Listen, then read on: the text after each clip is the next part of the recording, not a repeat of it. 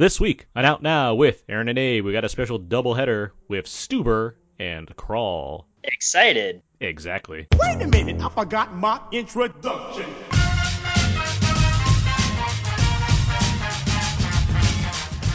We are now recording, and this is Out Now with Aaron and Abe. I am Aaron, and as always, this is Abe, hello. Hi. How are you?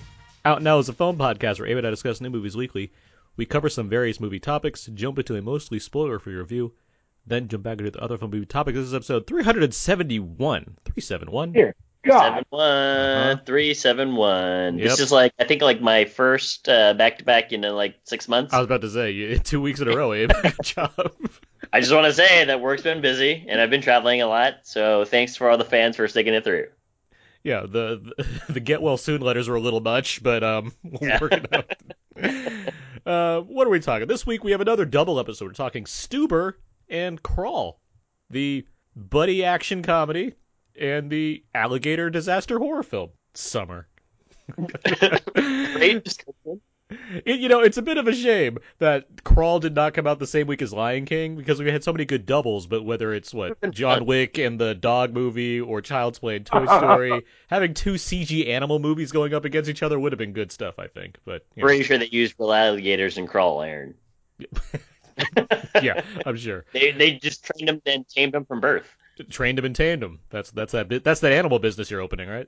All right, joining us this week to talk Stuber and Crawl, we have from Forbes. His Uber driver didn't realize he was actually stuck crawling around the crawl space. It's Scott Mendelson. that is based on a true story. Scott, how are you doing this evening? I am doing very well. I have indeed had my share of Uber adventures. That's for another day. All right, that that's definitely a podcast. Scott's Uber Adventures. Oh my god, coming soon to mobile. Scott Uber Adventures. to mobile. Yeah, it's already it's already its own its own app game. That's that's ah, what it see Yeah. that. is. Um, all right. Well, let's see. Before we get things going, let's get some show notes real quick. Uh, first up, we we packed in some content the past couple of weeks. We had a we had, we eventually got our Spider-Man episode up, but it's up there now. Uh, which Mhm. is a lot of fun, and we also have our Midsummer episode, where me and Jimmy O, friend of the show, uh, we talked all about Midsummer for an extended spoilers episode. So uh, you know that's all like up it. there. I like using the uh, the the real pronunciation. I try Some to make people it just as- say. I try to make it as subtle as possible. But when if Ari Aster's he's holding true about releasing a 30 minute extended cut of it, I'm definitely going to say Midsummer and do do that. But uh, Back and to the left. exactly. Back and to the left. um, but yeah, those episodes are up there along with all of our other bonus stuff. Uh, sp- speaking of which, it is a new month. It's July. Uh, we're going to be recording a new commentary track this week. In fact, it's for Death Proof, the second shortest Quentin Tarantino film, which just makes sense for these Yeah. um, but yeah, that should be a lot of fun. We're gonna get that together and get that released probably this week, but certainly before Once Upon a Time in Hollywood comes out the week after. Um, so yeah, that's coming soon. What else? Uh, we just finished a contest. We will be coming up with more contest ideas because I always have a pile of stuff to get rid of. So there you go. I'll just keep that in mind. Uh, and what else? Summer Gamble. Scott, you're involved in the Summer Gamble. Um, whew, things have happened. None of us predicted Crawl or Stuber were going to be on the on the charts here, and for good for us because Crawl opened to 12 million, Stuber opened to 8 million. Neither of those are huge numbers. Neither of those are expensive movies, but still, yeah, they're not going to you know end up at the top highest grossing films of the summer. Sure. That said, what Spider-Man? What 45 million in the second week? Not bad. Mm-hmm. Yeah. Toy Story. going to be up there. Toy Story's doing well. Uh, Yep. And then there's John Wick, which, for once, moviegoers, I over, I underestimated the intelligence of American moviegoers. Doesn't happen very often. yeah, I mean the what a turn of events for that trilogy, though. You know, not a whole lot of people. It was like a. I went remember from- Scott, you had said it's yeah. one of your favorite like movie going experiences from that year for John Wick, and then it just slowly builds up like this cult following, and now it it is like the the third movie, it's a summer, Third it's a big highest? summer blockbuster. or yeah, one Yeah. of the biggest blockbusters this summer. I mean, of the things that surprised in a good way this summer, John Wick is certainly, you know, the main one. Like Aladdin blew up bigger than I think we expected, but I still think we thought it would be profitable.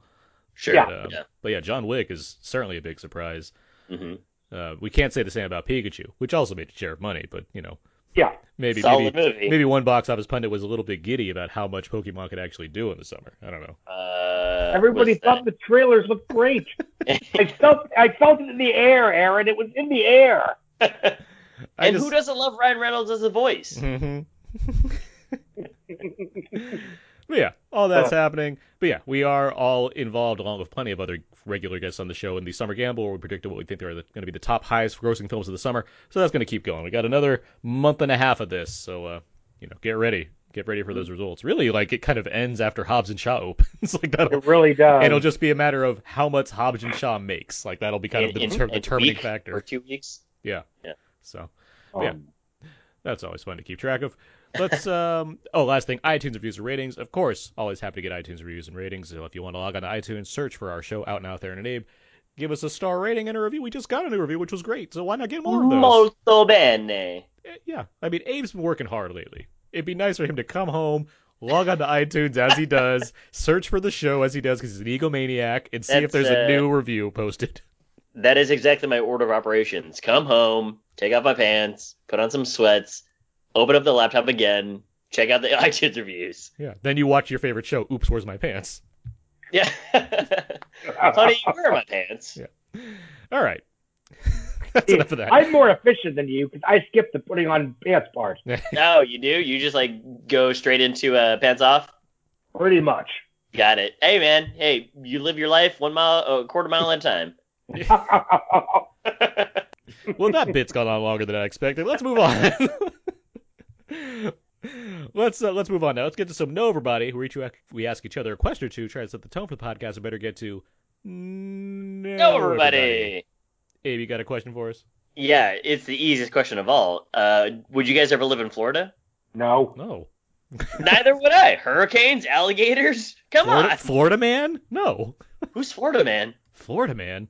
You know what Florida man Google is? it. It'll be fun. Do Oh, I yeah. not know? Wait, is this like a? Is this the guy who ate somebody's face because he took bath salts? For, well, that's just one example of Florida man. Yeah, Florida- I agree with you guys. Pretty easy answer. I mean, I love all the. Uh, we love all our Florida listeners. We might come to visit, but I don't know about living Oh, there. visiting, you know, sure. I gotta, you know, I gotta get to that Epcot someday. But still, like, aside from that, Maybe I if they mean, let me live in it during uh, Pandora. It's like what a weird spot to have a house with like a drainage pipe. It's like this just seems all bad. Mm. okay. I have a question for you guys. Yeah.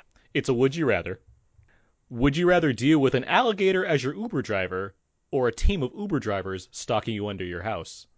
I, I'd actually go with the former. I feel like the uh, the Uber drivers under my house stalking me is a dangerous situation. you know, I some I of them really need the, the five stars, and some of them really just want to kill me. Yeah, no, I agree with you. I, I'll take my chances. The the alligator could drive a car. Yeah. Yeah, I mean, I what mean- if he's just like wearing a, a, a, a Cuban hat and smoking a cigar? While this is why it? we host the show together, Abe. That's exactly the image I had. He's just like he's he pulls up, arms hanging out the windows, wearing a hat. He's got sunglasses on. He's like, you Sunglasses here? on, exactly. is he wearing a Hawaiian shirt in your vision? Yeah, of course. Because he's wearing one in mine. Oh yeah, yeah. That's that just makes sense. Like it'd be weird if he wasn't wearing a Hawaiian shirt, honestly. Exactly. And what kind of cab is he driving in? I, you know, Because I'm envisioning like a classic, like standard uh, yellow. Yeah, standard yeah, but Bill, Bill Murray style in Scrooged, the way that that uh, Oh, okay. dead guy. Yeah. Yeah, Yeah, like a just- 50 style cab dri- cab car. Yeah, one of those like big, one- like uh, like like I don't know why I went to this, but Who Framed Roger Rabbit? Because it's the Yeah, same kind exactly. of it's the same kind of cab. It's a Same big one, cab. Yeah, that, that's what my alligator's driving. It's like the And luxury- Your it's the- alligator talk? Yeah, well, he's an Uber driver. He's got to. Mine Yeah. doesn't really talk. He just says growls. He- It's and I more like he, it's like a Chewbacca situation. He understands what you're saying. You just don't really. Exactly. Yeah. Yeah. This is totally why we do the show. Yeah. I like that. I, I like that if that was like an argument in court. It's like, does he do like? Do you guys understand each other? Well, Your Honor, it's more of a Chewbacca situation, if you will allow me. The All judge would understand. He would. He would. He's like, I'll, I'll, I'll allow it, counselor, but watch Yeah. yourself. All right, that's enough of this. that's how you play. No, everybody. All right, moving on. Let's get to some out now quickies. Yep. Each week, not one week, with the guy knows quickies. Trademark. Nailed it. Pretty good. Pretty good. Abe, have you seen any other movies recently? I did, and also my memory kick, my memory kicked back in from last week. Um, so I've, I've seen a, a few things. I'll just mention them br- very briefly. Booksmart. This is like a month ago that I saw this, uh, but it's solid. It's probably one of my favorite movies of the year. I think like I, I thought that Kaitlyn Dever was fantastic in it, and Beanie Feldstein is also very good in it. Um, obviously they go through some some things that are just highly out of place. But I think this the overall message of just like there are people that did have a good time that also got into good colleges is so true. I mean, there you go to college and you just meet all these people that like are way cooler than you are, and you're like, wait a minute, I didn't have to just study all day. So it's kind of a bummer, but also uh, pretty fun. Um, That that I, I- really I really like that twist. That just made me laugh though. The idea that I mean, and it happens early too. It's not like one of it happens. ear- Yes, it's not like a huge twist. It's just like the concept that everyone else is just also smart. Like it just it it opens the movie up into a new area that I did not expect it to go. and it, it, made it it made it fun. The Mike O'Brien cameo stuff is hilarious as well. Um, Oh, Mike O'Brien nearly like steals the entire movie. in, like, his especially like in that segment that he has talking to them about like what Yeah. not to do during a, ca- a carjacking Mhm. and like how to be safe. Uh, and Yeah. then there's a fun there's a fun like plot uh, subplot for him later.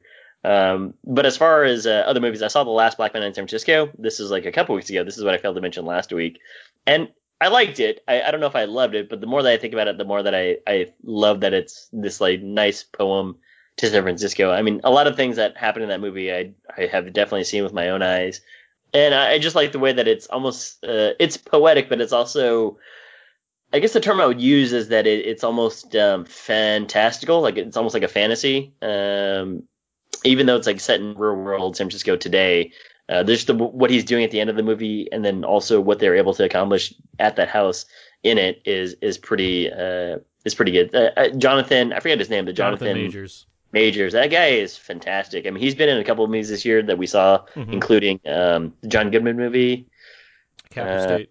Captive State, yeah. So I, I kind of wasn't expecting much from watching the trailers from seeing him, but that guy, he really stands out in that movie. Um, so I'm curious to see what the what those guys will be doing next. Uh, It was written by and directed by, um, well, it was co-written by one of the guys in the movie, and then it's directed by I forget his name, but Joe it's Talbot a is the director Joe Talbot- slash co-writer. uh, Joe- Joe Talbot. Jim, Jimmy Fails is the uh, co-star. The- yeah, it's inspired partially by his life. Yeah, so I'm I'm curious to see what they do because um, it's a beautiful looking movie for sure. Uh, the cinematography in there is, is fantastic. And then I watched. I'll just, I'll um, just throw in. I'll continue reminding people it's my favorite movie of the year so far. I So think far, I just yeah, think it's I fantastic. And yeah, that score for me is also just something I keep listening to. It's a, it's a great writing music for sure. It is a good score. I mean, again, a, a, a lot of great technical elements in it, um, and I might have to revisit it again just to, to solidify some things. Um, I also saw Midsummer, Somar, Somar, Mhm. Midsummer. Uh, wasn't a fan. Uh, I haven't listened to what you and Jimmy had written or had had recorded yet. Uh, I not not to say there aren't good things about it. There are. I like how it doesn't you know stick with the the usual conventions of a horror movie. But I also like how his movies, like Ari Aster's movies, sort of deal with these larger thematic things such as grief and loss, and in this case, you know, uh, both of those, but also going through a breakup. Um, uh, there are some just some elements about it where I was just like, okay, this is this is just a little bit too much. Like at, at certain point, some of these people should be like really just going away and running for the hills. Uh, but I don't agree. I I, I, I, figured as much, especially when you mentioned that there was like a 30 minute cut and you'd watch the hell of it. I was like, you know, this pacing is just really slow. I, I, I don't think there's a point that specifically alarms them that they need to get out of there. well, I, I would say that some characters do have that moment. They but have that moment, they- but it like the way it's explained to everyone.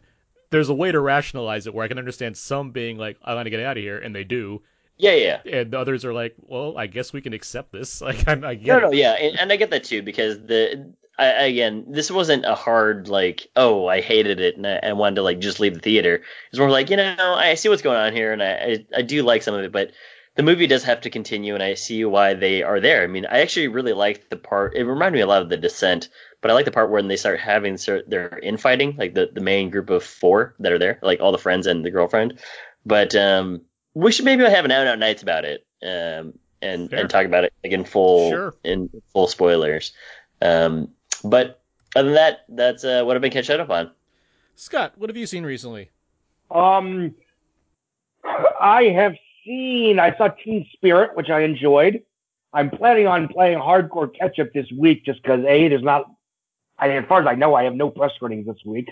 I'd like to drive down to the ArcLight and see the Farewell, the Art of Self Defense. The last Black Man in San Francisco is playing in Sherman Oaks, a little closer to me, so I'm probably gonna pop that one a different day. what have I actually seen though? Uh, Teen Spirit.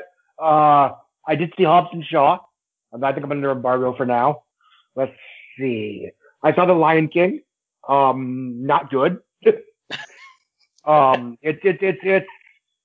I get what they're going for, but they've made a feature that is aggressively inferior in almost every way to its predecessor, while offering very little that justifies its existence beyond, you know, giving the, the same car a new paint job.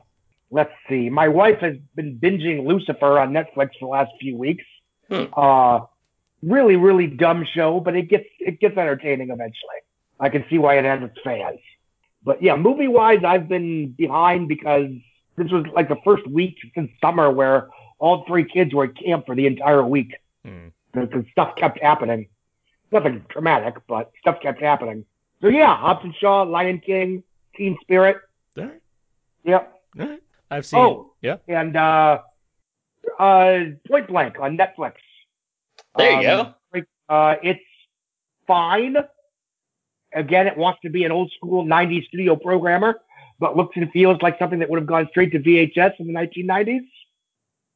If you know that going in, it's moderately entertaining, Hmm. but it's another Netflix original, warts and all. I also saw Point Blank, and I just I thought it was bad. Um, Yeah. I I did expect that because that's kind of what Frank Grillo does on these movies. But Yeah. like, Oh. it's I find it interesting to see like which actors pop up in Netflix originals since I seem to watch them mainly because they're generally short and I can usually put them on in the background while I do something else. But Yeah. it's like Frank Grillo, Anthony Mackie, and a handful of other like character actors or younger actors. They all seem to be like they they clearly have like a Netflix contract because they keep popping up in these movies and it's like all right, good for them, I guess. But no, I just I was interested because I've seen the original French film Point Blank, which is quite good, and I was like, all right, cool, Frank Grillo, Anthony Mackie, Joe Lynch, that could be like a fun, entertaining action romp. And since we're talking about Stuber, it's like cool, a buddy comedy or a, or a buddy movie anyway. Mhm. There's not much. Co- like, I think part of it is just there's not a lot of humor in this movie when it could really use it. That's that was my Yeah. main issue. Like it feels like it's it it tries to like very manually in- inject humor into it at a point where it's like you could have been funny a lot earlier, and then you're just like trying to be like of like soundtrack choices or a, a character that's film obsessed. So it's like trying to like forcefully win me over because he's like a huge William Friedkin fan. I'm like, all right, that's an idea, whatever. Uh, but it's just kind of a nothing movie that lasts 90 minutes and then you you know move on with your life completely. Uh, so, Pretty much. or a Netflix movie. yeah, exactly.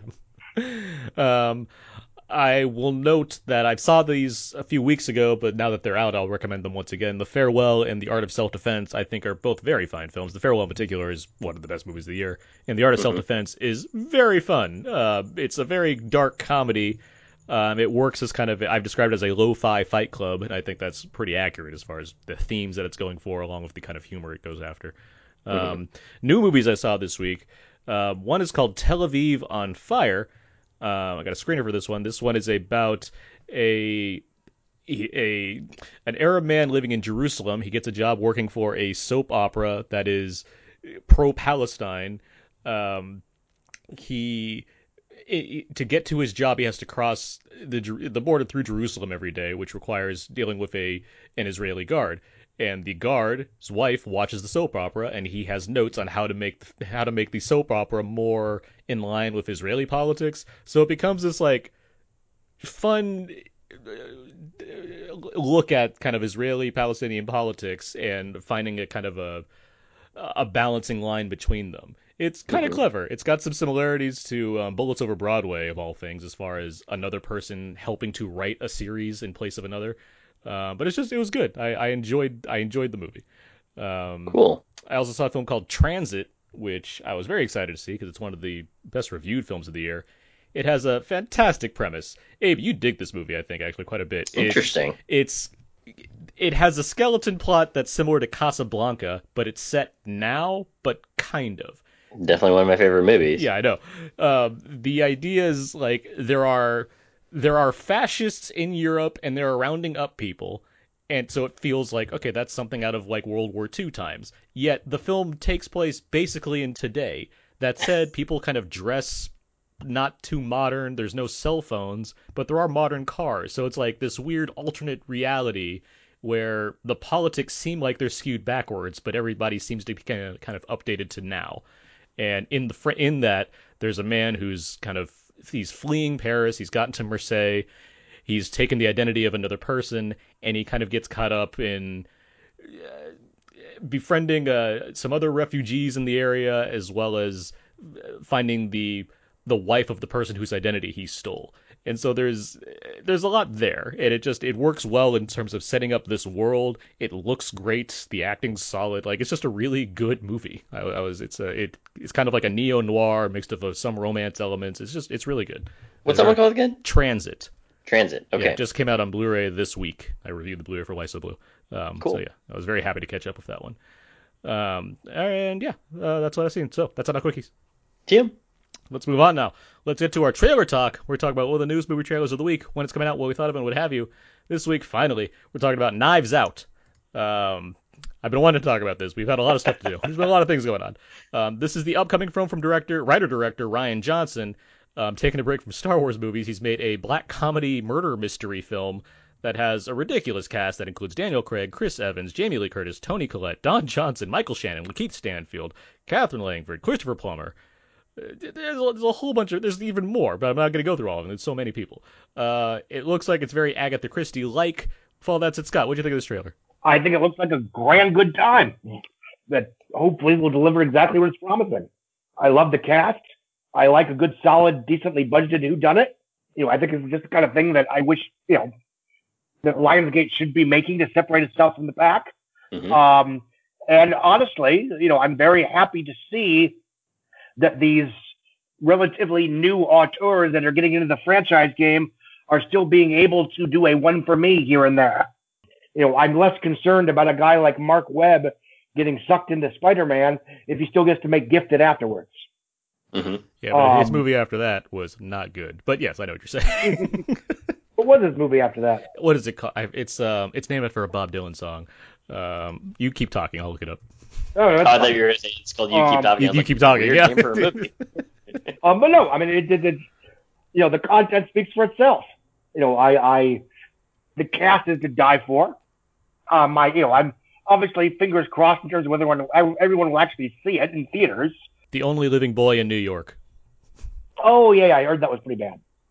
and he's directing the Your Name anime remake. what? Oh, Yeah, I remember That movie's Interesting. solid on its own. Well, he's he's doing the live action remake, but you know he made a romantic comedy once, right? So he can do it again. um, so yeah, I think it looks like a lot of fun. Um, I'm hoping people will see it. Uh, Thanksgiving, frankly, has a long track record of very dark crime comedies not doing well over the weekend. The So- Ice Harvest. Exactly, the ice harvest. Um, so fingers crossed. What was I just gonna say? I just I just had something in mind and I completely lost it. Uh, oh, I like that the film is per- like that. It says from the director of Star Wars: The Last Jedi. One, that's just funny to see in a a, a murder mystery, like from the director of Star Wars: The Last Jedi. I also I like how the optics on that movie have become so large because of everything said about the Last Jedi that it's become a notable point because nobody would really know about who- that too. Nobody, nobody would think of Rian Johnson in that way, except because it became such a quote unquote controversial film in the Star Wars canon that it's like, well, I guess we can use this in our marketing now. so there you go. I think this movie looks fantastic, but I'm a giant Rian Johnson fan. I think he does very Yeah. well. He's four for four with me as far as his films go. But regardless, this just looks like a really fun movie. Uh, you have a great cast here, like Scott. You've mentioned all this. I mean, the the everything going into this is like screaming at me, you want to see this movie. So I don't see a reason not to. I like the idea of Chris Evans doing something that feels more like Chris Evans before he became Captain America. That's that's nice to see. Although he does do that in Gifted. He gets he gets some stuff to do. If that's speaking of Gifted again, we're gonna make a lot of Gifted references this episode, I guess. But um, but it like him playing this kind of like dickish type character, like you know, he was more like that with Johnny Storm than he was with Steve Rogers. So it, it it'll be neat to see him along with plenty of other people here, like Daniel Craig once again, like doing something more in the lines of um, what's the what's the what's the Soderbergh movie? Oh, It's, um, uh, Logan Logan Lucky. Logan Lucky. Yeah. Um, yeah, do you know, getting away from slashing his wrist to play Bond to play something like this again. It's like, yeah, cool. and then Keith Stanfield's like, cool, he's in everything. That's great. Good for him. so yeah, I'm in. Hey, how about you? I'm definitely in as well. I mean, I love Rian Johnson. I think you and I both fawn over Brick quite a bit. Um, there's just something about this movie that looks uh, super well done. Like it looks clean. You can see everything, and it just reminds me of Rian Johnson just doing goofy things. Like he'll have movies like Brothers Bloom, and um, like even in Brick, like there's a, a there's a scene where Joseph Gordon-Levitt is is um, he's interrogating the kid from from uh, uh, the kid from uh, Witness, and they're just eating cornflakes Oh, because his mom is making them Yeah. cornflakes. Yeah. And I was like, see, this is uh, he doesn't forget that these are teenagers and they live at home with their parents. Uh, so there's just quirky things from this trailer that look really good. So I'm definitely on board with, with both of you. Um, I'm really excited to check this one out. All right. Well, Knives Out arrives in theaters November 27th. So uh, yeah, we'll see. We got time. go. All right. Let's uh let's move on now. Let's get to we got two reviews coming for you guys. Let's get to our first review for Stuber. Please be a five star ride. Hey! Uber? Yeah, be cool, be nice. I'm Stu. How do you do? Compton. I'm LAPD. Let's go. Do you have a more specific address? Compton! Stop yelling, neighborhoods. That's not how Uber works. Hi. Hi, ladies. What the hell's going on? You selected the Uber pool option. Uber what? Ladies, official police business. Is that even real? Get out of the car! That should have been some of the trailer for Stuber. This film joins the genre of mismatched buddy comedy movies, um, with Dave Bautista starring as a rough and tumble detective and Kumail Nanjiani as his unwilling Uber, Uber driver. It's a pivot. His name is Stu, by the way. It feels like the marketing didn't really sell up the fact that his name is Stu and he drives an Uber. Feels like that's day one marketing plans of how you sell a movie with this title, but you know, whatever. Um, it's a His pivotal day. Steve, but whatever. It's a pivotal day for the detective as he wants to catch the man who killed his partner months earlier, but it comes at the cost of keeping his very fearful Uber driver along for the ride due to a laser eye surgery procedure that has left him mostly blind. Michael Dowse, best known for directing Goon, directs this action comedy also featuring Iko Uwais, Mira Sorvino, Natalie Morales, Betty Gilpin, Jimmy Tatro, and Karen Gillan. Scott, wh- what did you think of Uber or Stuber? I loved this movie. I was shocked. Um, not that I expected it to be aggressively bad, mind you, but yeah, I think it is almost entirely successful at what it's trying to do. It is a genre throwback to the you know studio programmers of the 1990s, 1980s. It's an action comedy that doesn't skimp on either. That you know, it's very funny. The characters are very funny they're at least as smart as the average characters and the uh, or the average audience members. Um, and as an action film, I mean, it's not The Raid, despite at least one shared cast member, but you know, it works. Um, it's violent when it needs to be violent, but it isn't oppressively so. The characters are well written and specific. Uh, the cast is terrific. Even characters that you know you know, as as noted, you know, Karen Gillan, I assume did this on our lunch break from Jumanji three, but you know, great, happy to have her, and I think it really works as you know, ob- obviously it's it's a film about you know modern masculinity, you know, the varying types of masculinity, uh, the idea that a lot of what we consider to be prototypical manliness is basically abusive behavior and formed from abusive behavior. The film is not remotely preachy about that. It's still a vulgar R-rated action movie, but it doesn't ignore the inherent drama of its story. It's very much in touch with the story it's trying to tell. Um, the chemistry between the two of them is fantastic. Uh, Bautista, they're both wonderful. I mean, Bautista, I'm a, I don't think he's ever been bad, and I've seen my share of bad movies with him in it. I like his Um, um, what's his movie? The the the saw the, the football Yeah. stadium movie that Yeah, it's the like better his, than skyscraper. his Die Hard that came out last year. That was good. I like that. Yeah. one. yeah. Um, I'll look it up. I mean, Keep going. you know, Escape Plan Two is not good, but he's good in it, and it just it's it's it's it's everything that we say we want in an old school studio programmer. Mhm. It's you know, it looks good. It has genuine production values, even though it didn't cost a fortune. It is well acted. It is well written. It actually is about something. Um, it doesn't neglect any of its genre tropes. Final Score is the name of that Die Hard movie. Yes, yes. And I forgot he was in Oh. Hotel Artemis. He's also good in that. Oh God, yes. The nurse, yeah. Head nurse. Yeah. And in a skewed way, without drawing a one to one comparison, the film reminded me of both Kindergarten Cop and Harold & Kumar Go to White Castle. Both films that I think are terrific, terrific studio comedies. Um, All right. Well, we'll keep Yeah. we'll, we'll keep this going as we get into it. I, I'll just say that I, I was we, we saw this movie. We were at the same screening. I, I, it reminded me of when we saw The Heat, the Sandra Bullock Melissa McCarthy movie, because you and I did not like that movie, and then it got great reviews, and I was, we, Yeah. it was just like, all right, this really shows how subjective comedy is because I had a blast watching this movie. It's just really like I'm not gonna say it's. I might be a little lower than you. I'm not gonna say it's amazing, but it it was really funny, and I yeah. I didn't not expect to be like humored in some way because I like Kumail Nanjiani, I like Dave Bautista. Like that's a, that's that's a fun pairing. I don't know what that's going to bring, and what it brought me was something enjoyable. And like you're saying, I think it delivers on both the action and the comedy. The action is fine. I for, it was being from the director of Goon, so I knew it wouldn't be like terrible action. There'd be some effort, but at the same time, it's like. Yeah, if you have Iko Uwais in your buddy comedy, I'm not expecting to get some, you know, classic action sequences. At the same time, the action involving him is still better than Peter Berg's Mile 22, you know, a guy that directs a lot of action movies. So that seems to be saying something about American handling on these this kind of person.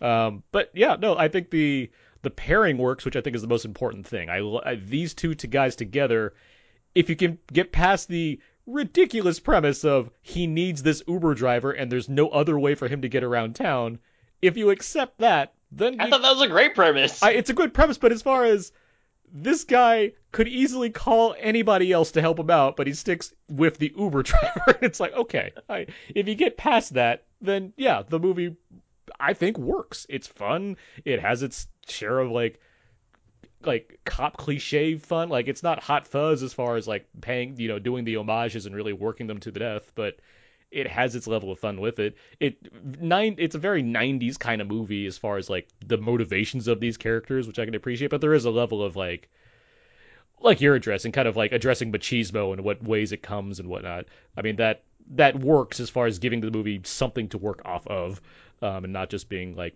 a movie for nothing. But yeah, no, it's fun, and yeah, the action to get back to it, it's crazy graphic when it needs to be. When I was Yeah. like, oh, like a guy's face just exploded. I did not expect that to happen. but um, Abe, how about you? What do you think of Stuber? So I wasn't as uh, high on it as you guys are. I, I definitely like parts of it, but you know, just speaking to the part about the '90s throwback and machismo is, I was kind of hoping that they might do a little bit more of a parody about it, but they didn't really have much commentary. Uh, I agree with you guys that Dave Bautista and Kumail Nanjiani, Kumail Nanjiani, fantastic. I especially after seeing Dave Bautista do Drax, some of the mannerisms that he has in here kind of carries over whenever they're having you know conversations about Chinese food being appropriate for dinner uh, during Christmas. He's like, I love this place, and just the dry sense of humor that he has is, is really His really good. is very good. He, Yeah, he it's- really it's that, phenomenal. Yeah. and also I think like he's moving into a level in which I just uh, you guys might feel this way, or you guys probably talked about this too, but just the way that he will do anything, and I'm just like, yeah, dude, I'm totally gonna support anything and watch everything that Dave Bautista does. Same with Kumail. I mean, there's some really funny lines in here from both of them, um, and I do like how they are talking about, hey, by the way. You know, it doesn't have to be like this 90s or like even like an 80 late 80s action movie thing anymore because you're allowed to cry, you're allowed to talk about your feelings. One of the things I like about it is like there's like subtleties of um, having that show up, including the car that Dave Bautista drives is like this 1989 like Chevy Caprice or whatever. Mhm. Um, but with all that being said, there's just something about it that I thought could have uh, made it more like I don't even know if it was like on the nose, but just maybe wittier. Uh, but maybe I'm just asking for too much because I, I don't I, disagree. thought about I don't disagree. I hear. I, I can know what you're saying. Like I gave it a three stars out of five. Like Sure. I, I don't Sure. like. It's not a movie I'm going over the moon for. But as far as a, a buddy summer comedy with like t- this guy does this and he does that and they're together. Right. Like I was fine. I like. I had fun. Like yeah, I, I and yeah. it, didn't have to be like a 21 Jump Street at all. I think that was like kind of like a lightning in a bottle type thing. Um, but I certainly like that there were you know good elements. I think that the action sequences, like what you guys are saying, it starts out with an action sequence. I thought it was well done. Um, but other action sequences is like there's oh, Iko Uwais only shows up for maybe like 10 minutes of runtime, um, and then they they've got to work on their two uh, what call it their two uh, main leads. But I think that like the first overall, action it's, scene's the only not bad. the first action scene is the only one that's not comedic in nature. I think that's what Yeah. makes the It's difference. it's a it's a solid action sequence Yeah. though, especially like the the jumping from level to level thing. Well, I'm saying that's that's why I think that action scene works. Is because it's not trying to balance comedy and action. It's just I being a pure saying. action sequence. So it's right. naturally like a, more engaging on that level. Yeah. Is- So Well, overall, like I think it's like it's a it's it's a solid movie, but it, there's just some things in it that I would say like, well, I probably could have edited it this way or that way, and also probably would have, um, you know, done some other things. But it's not it's not bad. Um, I do say that I liked that you know that they really did go out of their way to justify the premise. You know, I like the fact that he just had LASIK surgery, Right. and but he's too damn stubborn to admit that he needs help, which is frankly why he calls a complete stranger to come pick him up and take him to the crime scene. And frankly, that's to me, that's why I bought why he kept with him because he didn't want to have to call anybody else. Hmm I can Um, get that to a point. It's just like this is a pivotal day. I mean, I, Yeah. I, I know. Yeah, it has to go to extremes as far as yes, he's this stubborn because it's a comedy. Like he needs to be this stubborn for this to make sense. And Nanjiani, like he needs to not ditch the car. Like it has to go through every level it needs to justify the premise. And because it's a comedy premise, you can accept the heightened circumstances. At the same time, it's just the the concept is ridiculous. like it, it Sure. It's a especially- high concept. Yes, it is. Yeah. I mean, Oh. it's, it's, especially considering that uh, at the end of the t- at the end of their their you know journey, you see the bill. It's like ah, that's a, that's a lot. so I mean, yeah, I, I don't need to Uber write the article of what Stuber gets wrong about Uber, but I mean, it's first of all, everything's wrong with the Uber. Uh, with that being said, though, uh, what do you think of like the comedy bits? You guys, Scott, you specifically mentioned the script. Um, I thought that there were some funny bits, but uh, I don't I don't I don't think it was like a laugh per minute thing that I was like calculating. So it seems like you like the script, but For me, I was laughing more often than I wasn't. yeah, Um, because I, you know, I liked the characters totally. and I liked, I liked the story. I thought it made sense in relation to what these people were trying to accomplish, and the jokes were funny. I mean, you know, there's plenty of comedies that I will give a pass to that if, even if I didn't laugh that much, if I liked the story and I liked the characters. This one, I liked the story, and I liked the characters, and frankly, I laughed a lot. Um, yeah. I thought it was very funny in how it was a slightly I don't it wasn't a satire of action comedies. Right. But there was a certain you know it was aware that you've seen this stuff before. But it also didn't sell out its own story in order to, you know, turn into something like Scream. You know, it, it, it's ridiculous comparison, but something like Midsummer, which knows that you've seen The Wicker Man and uses that to its advantage. right. it's weird. I've actually, I've recently like, mainly because it's just like I can throw this on and do other work in the background. But I like, I recently watched like 21 Jump Street, MacGruber, uh, even the Green Hornet. I think we talked about Green Hornet randomly, and I just put that on again. Which all of those, to varying degrees, are movies that are trying to take the piss out of you know action comedies in some way. Yeah.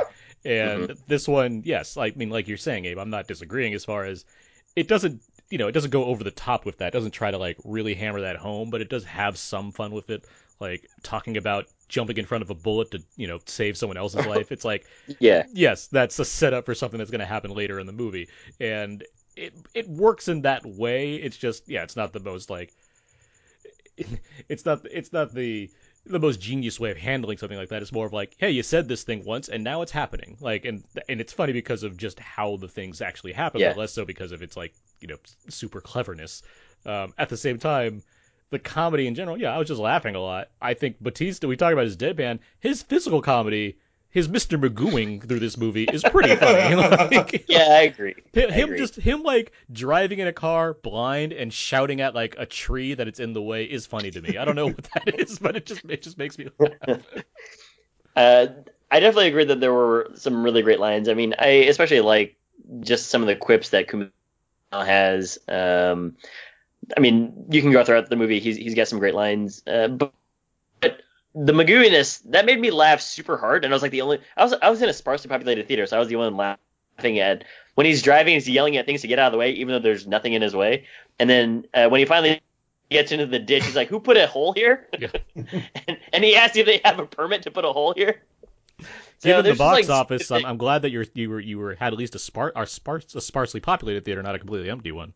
Yeah, I- I see what you're saying there, but um, I in general like I, I think that there was some funny things that they did with the script, but they didn't do like the level of hot fuzzing, and I don't think they were trying to. I don't think that they were yeah. trying to make like you know they do mention like what you said the bullets, and also they mentioned have you ever shot at a tire and whatever else, and um yeah, they, the, they the, didn't, third, the third act to is full of like payoffs to cop cliche things that they talk about Right. during the movie.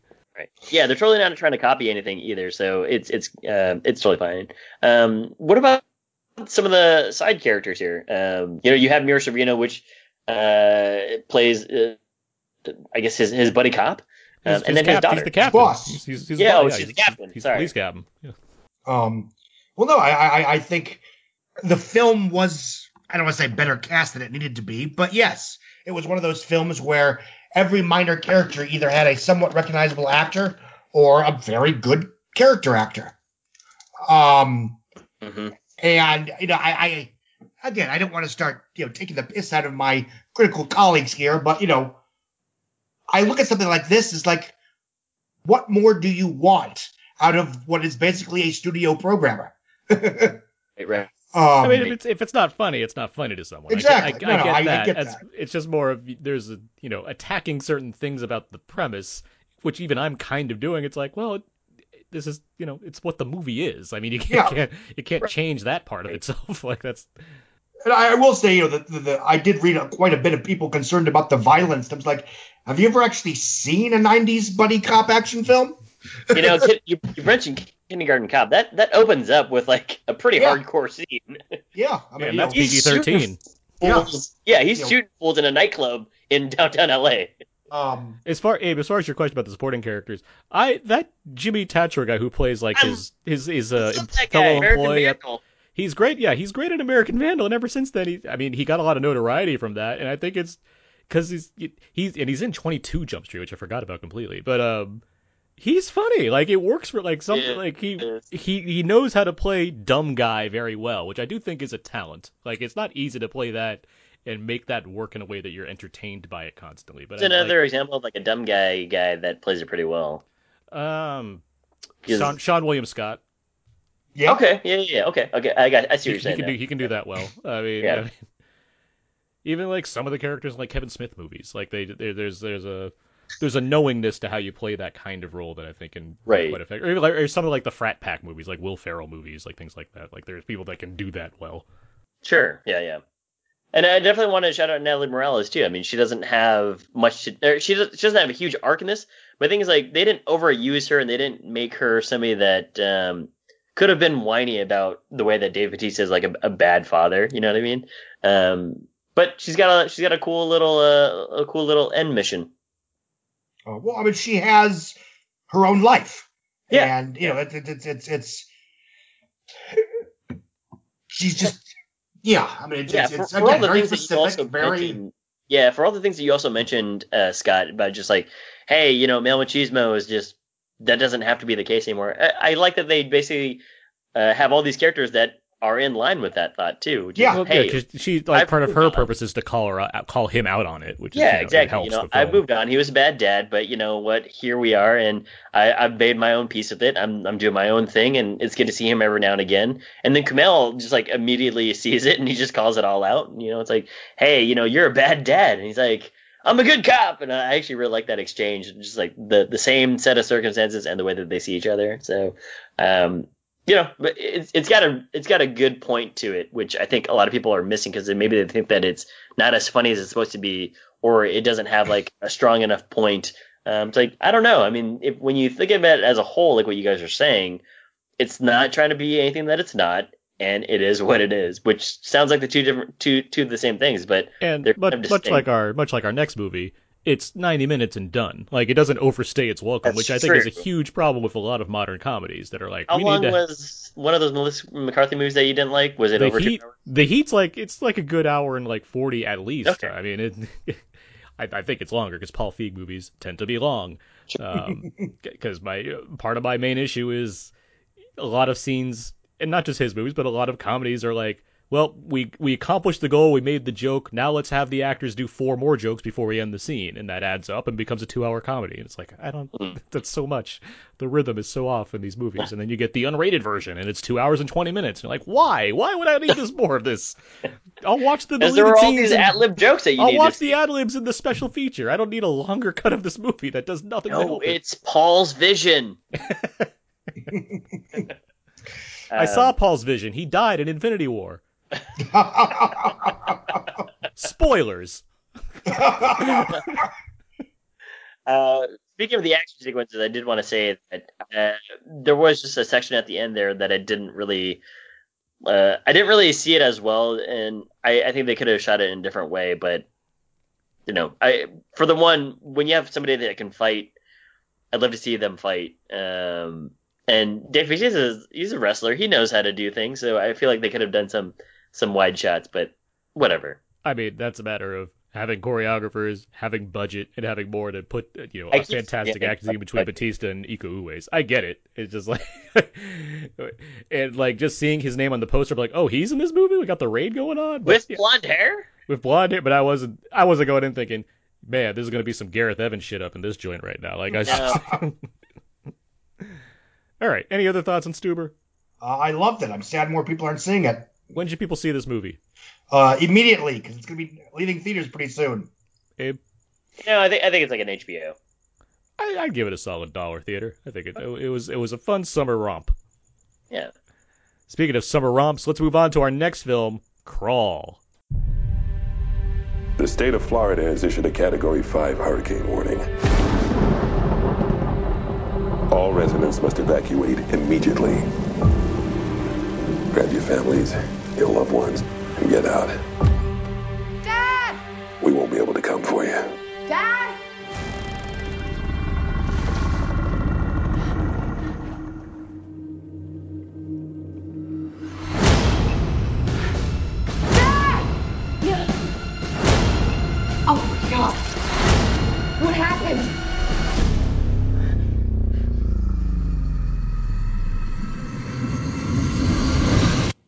That should have been some of the trailer for Crawl.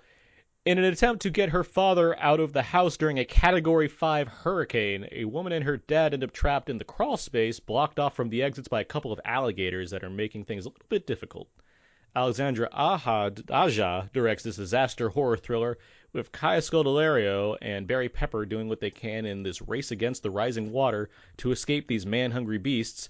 Uh, before we get started, I'll just note I have crickets in my room right now. I have. I a was wondering what that was. I have a tarantula. I fed. I got crickets for it the other day, and so they are trying to be very chirpy this evening. It seems. So if you note, if you've been noticing the cricket sounds, it's not because you're bored. You're having a great time. It's because there are crickets in the actual house. It's actually that we're, recording in front of a live studio audience.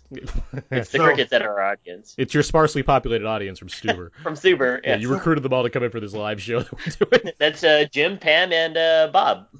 Yeah, yeah. So cla- these crickets are about to be eaten by a spider. Yeah. So what you're saying is that the terror is coming from inside the house. yes. I have a constant monster movie going on in my room. It's it's wild. Crazy. Abe, wh- where were you with this creature feature? I will say that Crawl is probably uh, probably the best video game movie ever made. Um, it is one of those movies where all the things are laid out in front of you. You follow a character. You get upgrades as you go. There are obstacles that come in your way. Um, there's like ominous messages. There's like you know plot twists and and whatever else too. Crawl is a really fun romp. I, I definitely saw it with the right audience. The woman next to me uh, all of a sudden had to like sit up in her seat, like a literal like at the edge of your seat, and her boyfriend was like rubbing her back, making sure that it was okay. And it was it was fantastic. There were times even where where it got me off guard. And this isn't a slasher, so I'm not expecting like Ghostface Killer to show up. It's a splasher. It's a hashtag, yeah. but what's great about it is that they they play a lot with the elements of a hurricane and what can happen during a hurricane um, for you to get some jump scares out of it. Um, they also play with the concept of these alligators and when the second alligator's revealed, it's like, oh, this is a really fun way to do this. Um, the geography of the house wasn't as easy to figure out. I, I couldn't really figure out how large the crawl space was and where they I were agree. Yeah. and where the alligators were in relation to the crawl space. So that made it a little bit confusing, but it's a fun movie because it's very quick too. It's like an in and out movie. Um, it's it even ends like it feels like they just were like, here's a good place to end it, and then they just cut the frame and then they moved it to black. There's a thing that they could have happened that'd be something right out of the opening of Jurassic Park: Fallen Kingdom, but I was like, oh, they didn't do that. Okay, never mind. I, I'd be curious to hear what that is. But on the whole, I had a fun time with this, especially with the audience. I didn't mind that people were, were talking. I was like having some loud reactions to it too, and it was a fun time. There's there's just like um, there's like a quality of this movie that just makes it really fun. Um, even though the premise, it's not a ridiculous premise because of where they are, um, but you know, just in general, I, I think that there's just something about this movie that's like, it made me laugh uh, because the lines are kind of cheesy in the beginning, but whatever. Like, it's a fun romp. Well, Scott goes. You you just think about what the T Rex does at the beginning of Fallen Kingdom. Scott, what'd you think of uh, Crawl? I liked it a lot. Um, if this needs to be said, this is probably one of the best didn't screen for critics major studio movies I've seen in years. Uh, Interesting. I don't know why Paramount chose to mostly hide this film from critics. Uh, there there was a junket screening, I think, the Monday before release, but we all raced out on Thursday night, and I think we all had a great time. Um, it currently has a higher Rotten Tomato score than The Lion King by a Yes. significant margin, so uh, there you go. Pretty similar average critic score, though. Um, to be fair, Hmm. they're both you know six ish. Okay. Hmm. Um, I, I think this is a lot better than The Lion King, for the record. Um, but no, I it, it, it's it's a lean, mean survivalist horror film. Right. Uh, it does exactly what it needs to do. It establishes sympathetic characters, gives them a little bit of melodramatic backstory, gives them something worth fighting for, and it's off to the races. hmm Um, this is a violent movie without being aggressively grotesque. It is R rated, but honestly, it's so restrained that there was a part of me that was wondering if they were initially going for a PG 13. Now, for the record, there is R rated content in this film, hmm but, like, for example, did you hear any more than one F word? I No, I only heard one. yeah, the, the language wise, yeah, that's not a thing that I would consider as far as the R rating goes. Because when she, she says that at a, at a, crew, at a jump, it's like, hey, that's the first time she said that. Interesting. But every, the crowd agreed, and we all laughed. Yeah, yeah, exactly. um, the scenes of violence are clever and well staged. They are able to surprise you even if you know basically what's coming or what isn't coming. Um, and again, uh, this is another film that uses your knowledge of genre and slightly subverts your expectations in a way to, to surprise you without cheating. Um, you know, it, it, it's, it's, it reminded me a little bit of The Shallows which is another, you know, woman against, you know, unstoppable killing machine type movie. Um, and yeah, I mean, it's it's it's it's everything you'd want from the elevator pitch. Right. I um I agree. I, I, I also had a lot of fun with this movie. I, I agree with you guys. I think it it does what it needs to do in a quick amount of time. It has solid performances. It has the kind of mi- blend between like thriller area as far as the disaster stuff goes with the hurricane and horror as far as the alligators go. I I, I wouldn't say like I was dreadfully scared by what was taking place, but there are there are at least two jump scares that really worked as far as when they end up happening because I there's a lot of I guess what you're saying as far as the movie understands that you've seen these kind of movies before and so it plays with that as far as when you expect something to pop out at you so it doesn't feel like it's cheating I don't I'm not against jump scares I'm just against jump scares that are handled in a way that feel like they're coming left and right with no rhyme or reason. You know, if it's just like another cat walk down the stairs and it's a jump scare, it's like that's cheating. But like if there's well earned tension that builds up to it, that's what a good jump scare is. That's what I think Insidious does for really well, for example. Mhm. Um, a movie that's very reliant on jump scares, but they're really well placed jump scares. Drag Me to Hell is definitely another example. Um, Alexandre Aja, Aja, I am very hit or miss with. Um, so I was actually I was quite happy. Like I think he's a very good technical filmmaker. I just think some of his films are very mean spirited and just doesn't do anything for me. So I was very happy that he, like you said, it's got, like he, it is quite restrained. Like it's not nearly as extremely violent as it could have been for a movie Yes. about alligators that tear people apart. Um, it relies more on grounded situations of people doing things because of a hurricane, and there happen to be alligators around. There's still big Right. CG alligators that are way more violent than you might be like. That may be normal, but I was happy with how it's handled. They're at the same time, it's it's almost darkly comedic the way we get violence in this film. Like every every time that Pepper and Scuttleberry, every time like they're at a point where they can be rescued in some way, something horrific happens to stop that from happening, and it becomes Yes. funny after a while, which I actually enjoy. That just means that you've got to the next level of the game. exactly. Um, but no, I, I mean, I think it works quite well. It looks good. It's a slick made movie. Because there's only two main people in the cast, I was actually happy with the kind of the tension involving whether or not we'd be reduced to one character after a Same. while. Yes. Like, Yeah, that's- same. 'cause it's like You you know, could yeah. easily. I mean, let's just say it. Regardless of if whether or not he lives, you could you could watching this trailer. I'm thinking, is Barry Pepper gonna like die in the beginning of this movie or not? And the Yeah. movie has a lot of fun beating him the throughout the movie. like he really gets beaten up in this movie. Well, Um, yeah, But yeah, it's it's the kind of movie where, without going into who lives or dies, the film works either way. Mhm. So Right. Yeah. yeah, I'd also like to add that the number of characters, they don't go overboard with the number of characters. You are Yeah. given five characters at most a dog, uh, Kaya, uh, uh, whatchamacallit, um, the sniper from, uh, Barry Pepper. from Barry Pepper, thank you, a cop, and her sister. That's it. You know what I mean? Um, everybody else is superfluous, and they just have pretty. Some some of them have some awesome death scenes, uh, but they don't really go overboard. There's no real backstory that you really need to get. Everything that you need to know is told to you in the first three minutes of the movie. Oh, the She's setup a- is so efficiently done. Yeah, it's she's so like, like a strong swimmer. She's been Mhm. doing it her whole life. She has a college scholarship, and her sister is like older, but there's like a weird drift in the family, and that's the setup that you have. And it's like this is great.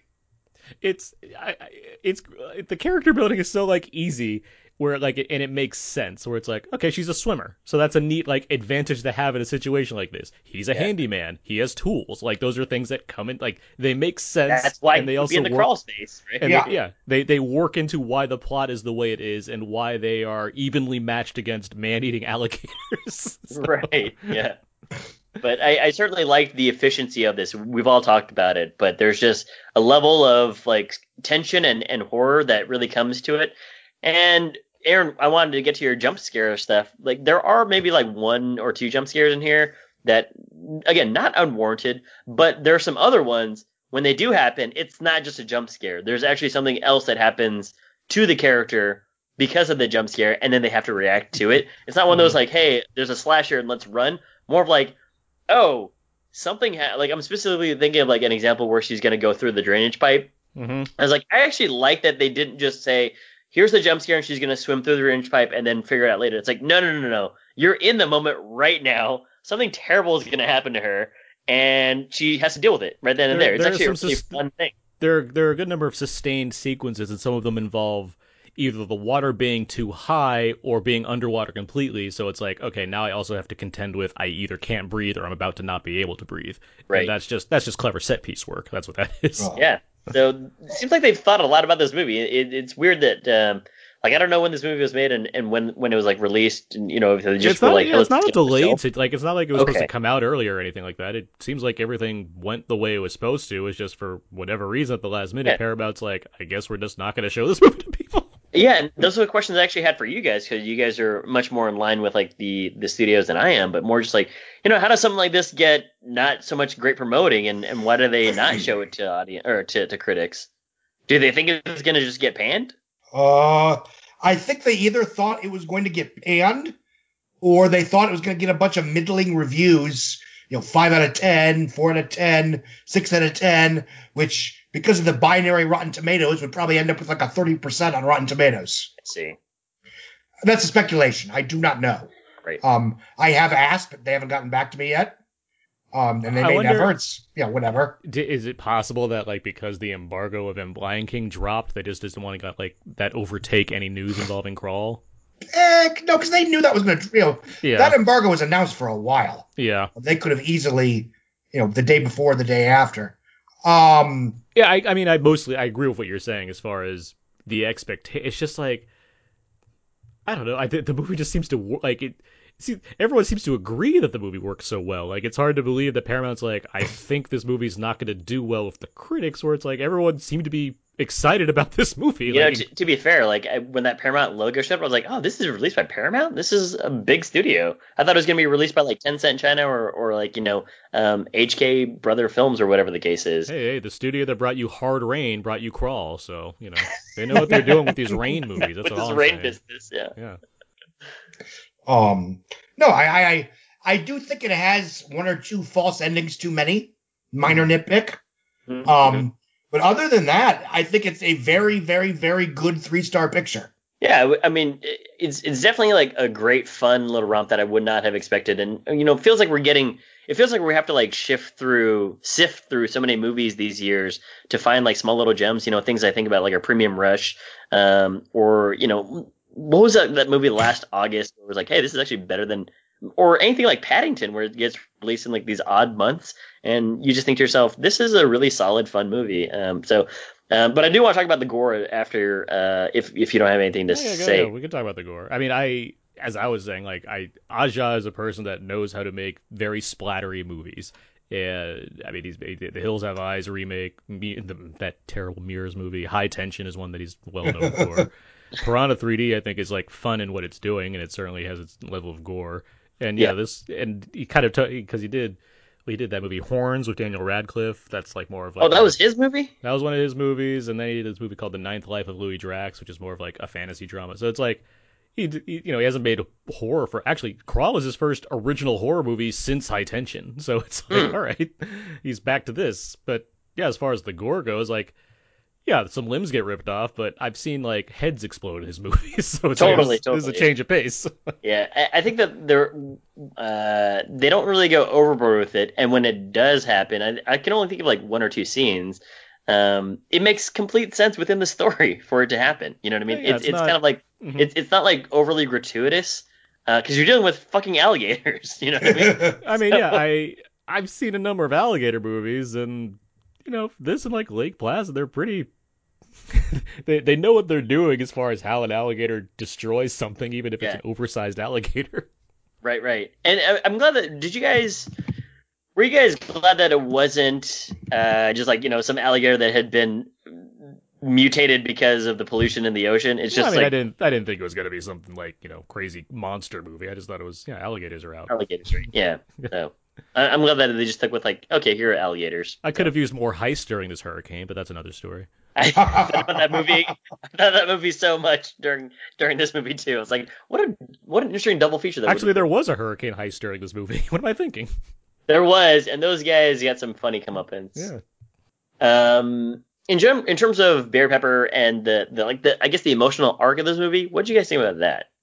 It works. Okay, because I wasn't it's a sure how to feel. It's a nice father daughter movie. Like it, you know, it's putting two characters in an extreme situation where, you know, year, months if not years of tension between them needs to be solved within the span of an 87 minute film. But you know that comes with the territory and the work that they do to make it happen. Like is fine. Like it, you know, it helps that you know they're just good actors. Both of both of them are Mhm. Maze Runner alumni, so you know obviously this you know, the effort speaks for itself right there. Totally no, I mean- about that. Yeah, they're both made the Maze Runner movies. Um, but no, I mean, yeah, they they do what they need to do, and the mo- you know half the performance is physical, obviously, so they have to you know contend with the the weather, for lack Sure. of another word. Right. But uh, you know, between that and just the dialogue that they share in the midst of being in such a circumstance, it's good. Like it it does what's needed to kind of have them deal with whatever issues they're having while also dealing with you know alligators. For whatever reason, I thought that Barry Pepper was overly effective. Like, not that he overacted, but like when he's talking about second chances with him and his wife, I was like, this is a really good Barry Pepper moment. Like, Because Barry he's Pepper's a damn good delivering actor. these lines Yeah, super a solid. He yeah, Barry Pepper's a damn good actor that who just kind of after like Saving Private Ryan and a couple other movies, he didn't like be like 61 and Knockaround Guys. That was like that year where it's like Barry Pepper's going to be one of those you know bigger actors. He's also great in 25th Hour. He's great in 25th Hour, but that's where like nope, he's just going to be a character actor, and that's kind of where he settled in. It's not a bad thing. He's really good in movies. He just yeah, he doesn't really get a time to he doesn't get a chance to like shine in a kind of way that you expect him to. That said. I, I was happy to see unbearded Barry Pepper in a movie for once. You know, there's, He's got some facial hair. Eventually he does, but you get the flashbacks of him with his daughter at like the oh, swim meets, oh, and right, he's right, like, "Oh, yeah. fresh faced Barry Pepper." I haven't seen that in forever because he always plays like scraggly bad guys in movies these days that have weird mustaches or whatnot, like like True True Grit. Grit, True Grit, The Lone great in that movie, Ranger. Yeah, I, he's he's a good actor. I just Yeah. it's it was nice to be like, oh look at him, he can, he actually does shave every now and then in movies. right. Not a whole lot else. I mean, again, I, I thought it was a, a super efficient movie. In terms of nitpicks, uh, Aaron, I think you and I both agree that it's kind of difficult to discern how how large their crawl space is and where they are in the crawl space. it's a mix of i mean the movie it requires you to be a little bit non-understanding so like it, the the maze aspect and the claustrophobia have an effect because you don't know exactly where the alligators are but at the same time yeah they're they're constantly crawling through parts of the crawl space like what how big is this? What what avenues are there? There's a lot going on down there. I don't quite get it I, I agree. And did you guys see it with a with a studio audience, or did you guys see it with the critics audience? oh yeah no we weren't invited to the press screenings we were Oh, sorry, sorry. we we weren't like Jimmy O and his his Paramount screening that complete with like a cocktail I believe they got at those screenings and whatnot. So we we didn't get bought, we didn't get bought off by Paramount in the way. Take that, Jimmy. Jimmy's gonna be like, I need to go on and defend myself now. I, I Um, think I think your screening was more crowded than my one. I saw like a seven o'clock Thursday showing and there was probably like I was probably like the ninth person in there. So nine people. yeah, it was a shame. I was, I was That's, for that was a bummer because. I had almost I had probably about fifty some odd people, and when Did she picks up the phone, night? I did go. I did. Yeah, I chose specifically a time in which I feel like I felt like people would be there, mm-hmm. um, because I knew there was gonna be a packed theater, but I wanted to get a, a larger audience too. And again, I love the reactions. There's a there's a great reaction when you know she's got to go get her cell phone, and people were just groaning why she's using the cell phone where she's using it. And I was like, I feel you. So a great Oh, audience. I, I had that too. I was like, go get the get back. What are you doing? Get back! Yeah, get back! Scott, I assume you went with your wife, right? Yes, uh, we had a great time. Um, yeah, we we uh, my oldest is now old enough that she can, you know, we feel comfortable letting her watch the two younger ones while we, you know, sneak out to the multiplex at night. Um, so we paid her twenty bucks, snuck out to a seven forty-five, and came home, and most of them were in bed. It's a good thing that she didn't invite her friend over and she opened up all those, uh, you know, uh, omens in your basement, just like in Annabelle. We don't have a basement; it's California. Forget um, whatchamacallit. uh, in general, though, there's uh, there's actually just some some other nitpicks I had, which is like, uh, uh, why couldn't they just flip over a boat? Uh, but maybe it's the water level. Um, well, everything was pretty raging at the point that that happened. This is true. And then also, uh, there was just a, another minor nitpick of, would she have swum faster than a bunch of alligators? Yes, Uh, we saw it. it was in the movie. I know. Like, I know that I saw it, but I just I like don't, how I you don't know know. what other question there is. You saw it happen. I I gotcha. All right. When should people go and see Crawl? Tomorrow, you know what's weird is like I had a good time with this, and I think that you should see it with the studio audience. Um, so I would say you should go see it in the theater. I would see it theater too. I think it's a again. I mean, it's a it's a summer movie that does what it's required to do, and not in a necessarily predictable way, just in a way where it's like, yeah, I had fun watching this movie. I got exactly what I wanted out of it, and a little more just because of the quality. Like it's a well made picture. So Yeah. Do you guys know what the budget was in was on this? uh, fourteen. Okay. Yeah. Yeah. So it didn't break much. the bank. Yeah. Yeah. I mean, they they filmed in Serbia. You know. Oh, right, as you'll see in the credits, and I guess what Aaron pointed out, you'll see all the names. yeah. The the the Hollywood of the Soviet Union. That's what I call Serbia. to be fair, the, the animation graphics do look pretty good. It look it was a good. I mean, it helps that it's you know rainy and dark, but at the same time, yeah, they were good looking. Out. I was looking at that a lot. I was like, Same here. Are any of these animatronic? What's going on? It's like, oh, these are good looking alligators. Like I know they're fake, but still, it looks like Right. they're good alligators. I, I thought the same thing. I was, I was trying to pick out like you know, did they actually use maybe like a uh, a 3D or I'm sorry, like a, a, a what am I trying to say here? Like a real live alligator? Not an al- live. al- I can't even speak. Never mind. Forget what No, I'm I, saying. yeah, I get what you're saying. And you wanted to know if Andy Serkis and Terry Notary were playing all the alligators. Exactly correct. Yeah, and doing the voices. Especially, Frank But, uh, Welker was unless- doing all the voices. yeah, yeah. Frank Welker jumped in the sound booth. yeah. And my That last comment is like, me. Yeah, my last comment is just that I'm glad that they didn't go hokey with this. You know, they, they definitely could have, but it, they just played it serious. So I'm glad. They they didn't have to wink at you. Yeah, I agree. It wasn't it wasn't a Sharknado situation. Yeah. All right. let's move on now. That was our review for Crawl and our review for Stuber. Let's move on to Abe. What uh, what time is it? Aaron, it's time for a quick game.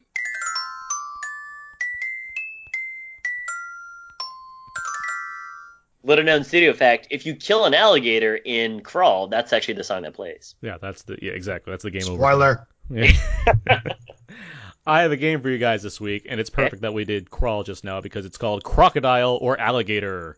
Uh oh. As we all Uh. know, the two are different. Do you know how they're different? Big nose, I think. Or, uh, yes, it like is. a- It is the snout shape. Yes, alligators have a wider U shape. Saltwater, one's in freshwater. I'm a Eh, that depends. That's not always the same necessarily, but yeah, you find some in some waters over others. Sure. Um, but the game here is I'm going to name a movie, and you need to buzz in with what you think. If you think it's a, cro- a movie with a crocodile or a movie with an alligator. Okay. Okay. Uh, I guess you just both get. Chan- you don't need to buzz in. You just both get chances. So Oh, oh, is it one of those types of games? Okay. yeah. All right. Okay. Here's the first one. Alligator. I'm gonna guess alligator. I'm also gonna guess alligator. You're both correct. It's an alligator. Phew! Good job, Scott. Thank you. Here's the next one. Crocodile. I'm gonna guess crocodile. I'm gonna go with crocodile. It is croc. I thought you might be like, you know, maybe it's an alligator. You're trying to trick me. It's not. It's a crocodile. You're right. Not right. that late in the game yet for, for tricks, so I was like, Okay, here's the next one. Lake Placid. I think that's an alligator. Uh, great movie. I think it is. Uh, uh, crap. Uh, if he says alligator, I'm going with crocodile. It's for fun. It is a crocodile. Yeah. Oh, you were correct. what? Uh-huh. David E. Kelley's not failed me. Yeah. President Bill Pullman didn't Yeah. fight alligator? Good. God, David E. Kelley is, is only failing people in TV lately, not in films. Here's the next one. Extinction colon Predator X. Is this a directed vi- video movie? sci-fi. Doesn't matter. Is it a crocodile or an alligator? I'm gonna say alligator. I'm gonna go with alligator as well. It is an alligator. You're both correct Yeah. on this one. Extinction spelled with an X, by the way. Oh, okay. Produced by Exhibit. Yeah, X. yeah, Extinction. Produced by Exhibit and DMX. It stars the Rough Riders. I mean, X gonna give it to you. Yeah. Next one is Primeval. Primeval. Oh, hmm um, I'm gonna say crocodile. I'm gonna go with alligator. It is a crocodile. Oh, Tied. Yep, tied. Here's the next one. Rogue. Uh, oh, I'm gonna I say think that's an alligator. By Anna Paquin. yeah, it's not Anna Paquin. What do you Oh. think, Gabe? It's not Anna Paquin. Okay, all right. Scott? You guys I'm gonna say alligator. Yeah. Yeah, I'm It also gonna a- go. It is a crocodile. No. Oh. I get the point. Okay. Here's the next one. Blackwater. Uh, I'm gonna say crocodile. human mercenaries. Yeah, that's, that's what I thought too. um, I'm gonna go with alligator. It's a crocodile. God, I'm terrible at game. You were doing good. Eight pulls in the It's lead. just a, though. it's a 50 guessing game. Here's the, I mean, it's only a guessing game if you don't know your crocodiles and alligators, guys. Or these movies that you're naming. hey, r- r- most some of these are pretty well known. Here's the next one. Eraser. Oh, Arnold uh, Schwarzenegger shoots this one in the face, Ooh, it's and he says, alligator. "Your luggage." yes, I, I do also think that's an alligator. It is an alligator. You guys. are. Yes. Yeah, yeah. Yo, it's the luggage part. Yeah, he saves Vanessa Williams while in there, and then the alligator comes up on him and he shoots it in the face, and he's like, "Your luggage," and then he walks away because he's. Who's the main villain in that movie? James Caan. Spoiler. Yeah, It, Oh, spoilers. It's Con James Man. Caan. yeah. and, it, and it also stars James Coburn. And when I was like nine, when I saw the movie, I was like, "There's two Jameses? What?" there can only be one at a time. They're all like Highlanders. Here's the next one. Happy Gilmore. Ooh, that, that's, Uh, a, that's an alligator. alligator. It is an alligator. Yes. Damn alligator bit my hand off. Yeah, sorry, Chubbs. Chubbs. Chubbs, yeah. Why would one. why would Chubbs still be waving from heaven with a fake hand? He, it's not an ideal self situation. What? No, he does. He does have his hands. Does he? Yeah, okay, and even right. in even in his fan in, and Happy's fantasy, he's like, "Look, Happy, I got both my hands back," and he starts playing the piano. yeah. It's There like you go. It's only, it's we've only just begun. It's a classic. Remember when we used to laugh at Adam Sandler movies because he was young enough where like it was funny, and now he's just too old, and it's like you can't keep doing this. Uh, some days, some days I feel I, th- I sit, I sit and sip my lemonade and think about it, but not recently. Okay. You sit on the veranda with your lemonade. Uh, no, it's more like a just a deck. Waiting for your don't know. alligator Uber driver to arrive. That's that's correct. Yeah. Eaten alive Mm, Crocodile. I don't know. Yeah, I'm gonna go with crocodile. Is a crocodile. You both are correct. We're solid at this game. I think Abe, you're still winning by one. Oh, I thought we were tied. You you and Scott have both tied for the last two. I think. Abe, Oh, yeah, wow. Abe, you're still up by one. We got three more. Okay. Joe Dirt. Here we go. I'm gonna just say crocodile. I'm not sure. Uh, alligator. It is an alligator. There you go. Yes. Lake Placid 3. Oh, What? Wow. Not Lake Placid too. That's a bad movie. Lake Placid 3 is where it's at, guys. I mean, you said it was a crocodile south. before, so I'll go with crocodile again. That's good Uh, logic. Uh, hell with them. Go with alligator. It is a crocodile. I tried to throw you No. off. I outsmarted myself. See, Scott, you you're guys the one that told me it was a crocodile. are- you guys, you guys are back to being tied. Comes down to Here's the this last- then. Here's the last one. Dark Age. Hmm. This come this for all the marbles, huh? I suppose so, unless you. I have a tiebreaker question, but uh, Uh, alligator? Go with alligator. of course you both guess alligator. It's a crocodile. No. Tie break me. tiebreaker question. What is the Rotten Tomato score for Lake Placid? Oh, shit. Ooh, I'm gonna. Not nearly as high as it should be. I'm gonna. Um, my gut is saying 61. We're gonna go close. Yeah, we're gonna go closest to. So, Abe, you say 61. 53. It is 46. So, Scott, you are the winner of Good job, crocodile Scott. versus alligator. I tip my hat to you. Thank you, thank you. Good, good game, guys. Good game. Way to Good play. Way to play. We came to play. Yeah. And I'm sure we're all gonna now have a, an awesome playlist of movies that include Alligator, Crocodile, Lake Placid, Extinction Predator X, Primeval, Rogue, Blackwater, Eraser, Happy Gilmore, Eaten Alive, Joe Dirt, Lake Placid 3, and Dark Age. Take that, New Beverly. Program it now. Um, all right. so Lake Placid 3 is good? Yeah, is it good? It's bet two's the worst one. Yeah. Put it that way. Okay. I, I'm I glad have- that you're keeping up on these. The way that I keep up with best of the best. uh, Lake Placid 4 is pretty horrendous. Lake Placid versus Anaconda is like, well, they did it. um, Is that still is that still the same movie universe? Yeah. Okay. I I, wasn't sure if it was one of those like it's just not a it's not a huge monsters put continuity. Like, together. it's, it's not like Oliver Platt kept coming back after the first one, but I mean, yeah, it, it, it's fine. Oliver Platt is in his movies. In the, no, in the first, in the first, Oh. I'm saying it's not like he kept coming back or something. Like, but yeah, I mean, but yeah, there's not a, there's not like what is it? It's not because in two, because Betty White, she's doing, she's like feeding She's the the one that's, alligators like, in the first yeah, one, she's but one they, like, I think it's, I think it's Cloris Leachman they have in the second one, like as her sister or some nonsense like that. It's it's weird. All right, let's move on. Let's get let's get down to Uh, feedback. Faux Golden Girls. Let's uh, get down feedback. to feedback. Feedback, feedback, feedback. This is where we go over the various questions and answers on our Facebook page, facebook.com slash podcast. We asked a number of questions to the listeners, and they gave us answers. And, uh, well, we didn't get any questions this week. But yeah, let's do it right now. What are your favorite buddy cop movies? Justin has Hot Fuzz, 48 Hours, Bad Boys, Lethal Weapon, Central Intelligence, Rush Hour, and Turner and Hooch. Tammy writes Training Day, The Heat, and Lethal Weapon. Philip has Hot Fuzz. Irene has 48 Hours, 21 Jump Street, and Hot Fuzz. Renee has Lethal Weapon, Die Hard with a Vengeance, Bad Boys, and Demolition Man. I, am a big Die Hard with a Vengeance fan. Like, uh, that movie just works for me all the time. Um, I mean, yeah, Hot Fuzz is obviously pretty great as well. Uh, did Training Day come up as a buddy cop? I guess, okay, I didn't say comedies, I guess, so yeah. All right. I mean, there are some there are some dramas that are not buddy cop movies like sure. End of Watch. I'm trying to think of buddies. Yeah, End Sure. to Watch actually. Yeah, that's a great. Sure. I think that's David Ayer's best movie. So there you go. and of course, Bad Boys. What you gonna do? Uh, exactly, Mike Lowrey. Um, Zootopia. Yeah, Yeah. Mhm. that's actually a great answer. Yeah. Uh, and e- either Shane Black movie. Pick one. Yeah, Kiss Kiss Bang Bang or The Nice Guys. Yeah. Uh, I mean, the they're I guess they're Nights not- count. I guess they're well, they're not cops. I guess is part of it too. Like Yeah. they're just like they're just buddy movies at that point. Yeah. but Right, right. But I mean, And everyone- Shanghai Nights. Yeah, I mean, and well, Stan- yeah, because at that point, Yeah. what K- J- John Chon Wang is a a sheriff, right? Yes, Or- yes. Yeah. Ah. there you go. Yeah, and also Theodore Rex. So you know, next question.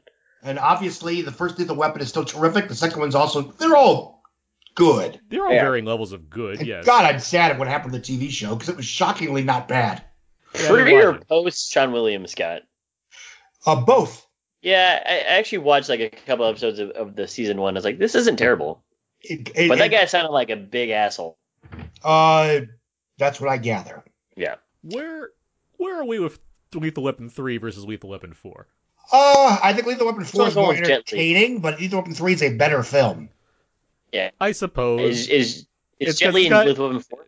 It's not as Jet, farcical. yes, Jet, yeah, yeah. Uh, toned down, slowed down Jet Li versus Old Men and still loses in Lethal Weapon Yeah. four is that's Yeah, yeah, yeah. That, that one's a bad movie because it's racist. it is the it is the most racist of the Lethal Weapon. Super racist when they're talking to the guy in the dental chair. And then now knowing Mel Gibson's like he probably loved it. Oh, they the the whole cast had a ball in that scene. Clearly, Uncle Benny, that was his name. Uncle Benny is the guy. Um, having said that, I wish more movies were as aggressively political as any of those films were in today's, you know, whatever. Well, yes, its treatment of immigration was a little fantastical slash childish, but by today's standards, it's trailblazingly progressive. Yeah, yeah. Uh, Sure. three does have like what Danny Glover's breaking down because like his son joined a gang, right? Doesn't Well, he accidentally shot, well, not accidentally, he kills his best, his son's best friend during a a, a Yeah. shootout. and it has like a big emotional scene. Yeah, he does. No, it's it's it's for better or worse, it's very much you know Lethal Weapon responding to Boys in the Hood, Yeah, Hmm, that's okay. yeah, that's the way to look at it. which you know we can debate. Again, is it good? Yeah, but at least it's trying. And four, four is one of those crazy where like we filmed this in six months and got it released like three months later kind of movies, wasn't Yes, it? Like it was. that's it was, exact. That's more or less what happened because Yeah. Superman Superman Lives got put on turnaround. They needed a big summer movie. Mhm. Got it. And they just made it, but it has like great action set pieces Yeah. in it, like really good action set pieces in that movie. and it mostly makes sense in terms of A to B to C. Right. Um, and uh, I just no, that the the poster for that movie always gets me because it has so many people, and then it Yes. like adds Chris Rock and Jet Li, and the tagline's just "the gang is all here," and it's Yeah. like great. Makes sense to me. They're all here, guys. They're all here. All, everyone that you can expect. Mhm. Or not Well, even like- not even everyone that you can just everybody is here. It even has a crazy trailer like Chris Rock's like, "It's me, Mel Gibson." Yeah. it's, it's, it's, it's, it's Oh. really And then I just remember is, from the it's really trailer, stupid. it's like gently saying, "In Hong Kong, you would already be dead." Yeah. That's that's what I remember from the trailer. hmm And he says it like three. if I recall, that's his only line of dialogue. Yeah. Is that true? Okay. Yes. Yeah, yeah. he's really he's he's he's he's as Homer says the the quiet like Chinese guy in the corner that doesn't do anything. Yeah. Um, You know it's going to be good when he does. Yep. Let's get to our next question. Next question. what are some great comedic action sequences you enjoy? Todd writes. Everything I'll from Shanghai. Oh, sorry. Go ahead. you just want to jump in with the Shanghai Like it. Nights. Damn right. Todd writes, I'll just say any of the action scenes in Midnight Run. Philip writes, the climax of Hot Fuzz. Justin writes, the wolf sequence in Pulp Fiction. Um, John has uh, Deadpool 2's Hong Kong fight sequence. Yeah, okay. Shanghai Yours, Nights, Scott? Scott. Yeah. You bet. Second night. And just to add on to the Jackie Chan stuff, almost every Jackie Chan movie. Yeah. Like you, you watch like Gorgeous or something like that. It's like there's always like something funny going on here. Even the the Legend of Drunken Master. So I mean, I that's mean- less comedy, but that, I mean, that's, you know, an action spectacular. I mean, right it's it's not a good movie, but even Rush Hour Three, I like the fight on the trampolines or whatever they're bouncing on. I could not the tell best. you anything about Tr- Rush Hour Three except for they go to Paris and I guess Roman Polanski's co- co-stars in it. Like that's Yeah. all. That's all I remember about that Yeah. movie. I remember the trailer because they're like both in the taxi, like singing Marmal- Lady Marmalade or whatever. Yeah.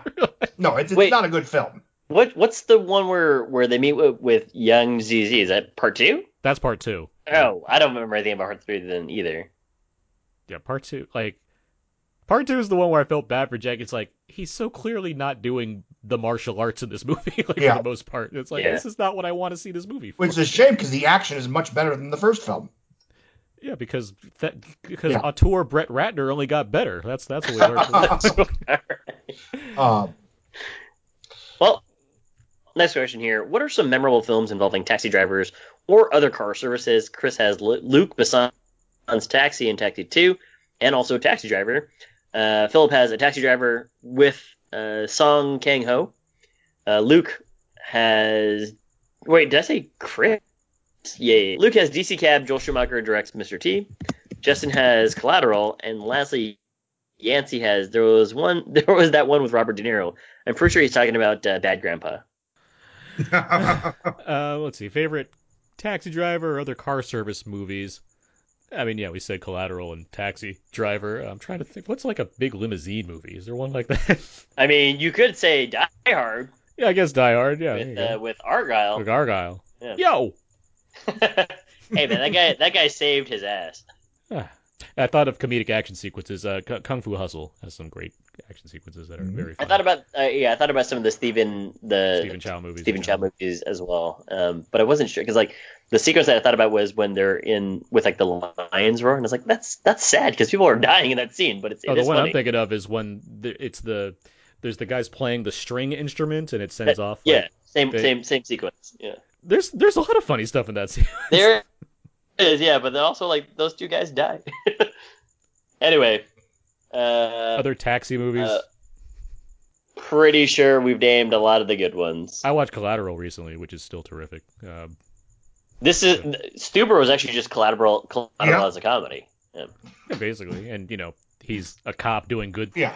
quote unquote, good things as opposed to murdering people. Yeah. He's not going to shoot him in the end. hey, he's got a Uh, great moral to it too. He's like, hey man, you're never gonna open your limousine Yeah. service. I love Stuber, but it does not include a cameo from the transporter. I was thinking about that when I watched. It's like that has to be one of the best like crossover cameos of all time. Like that. That's Yeah. it, mainly because it doesn't try to call attention to itself. It doesn't like say, "Hey, I'm Frank Martin." It's just like he just walks in. It's Jason Statham, and you're like, "All right, I accept this. Like, why not? Like, great, Yeah. perfect." Movie starts. I like to think Michael Mann's a huge junkie about these things. Like the, the, the crowds are gonna go wild when they see Jason Statham walk in to hand him the briefcase. He's got to be. I'd also add in Drive uh, for the car service movie. It's a getaway driver. Sure, it is a service. You're not wrong. uh, next question here. What are some films you enjoy about characters learning how to fight? There's a connection to the art of self defense. Eric writes The Foot Fist Way, which is one of the most realistic martial arts movies ever made. Justin writes The Karate Kid and The Matrix, also kick ass. David writes Harry Potter was all about defense against the dark arts, leading to the ultimate battle at the end. The Twilight franchise did the same.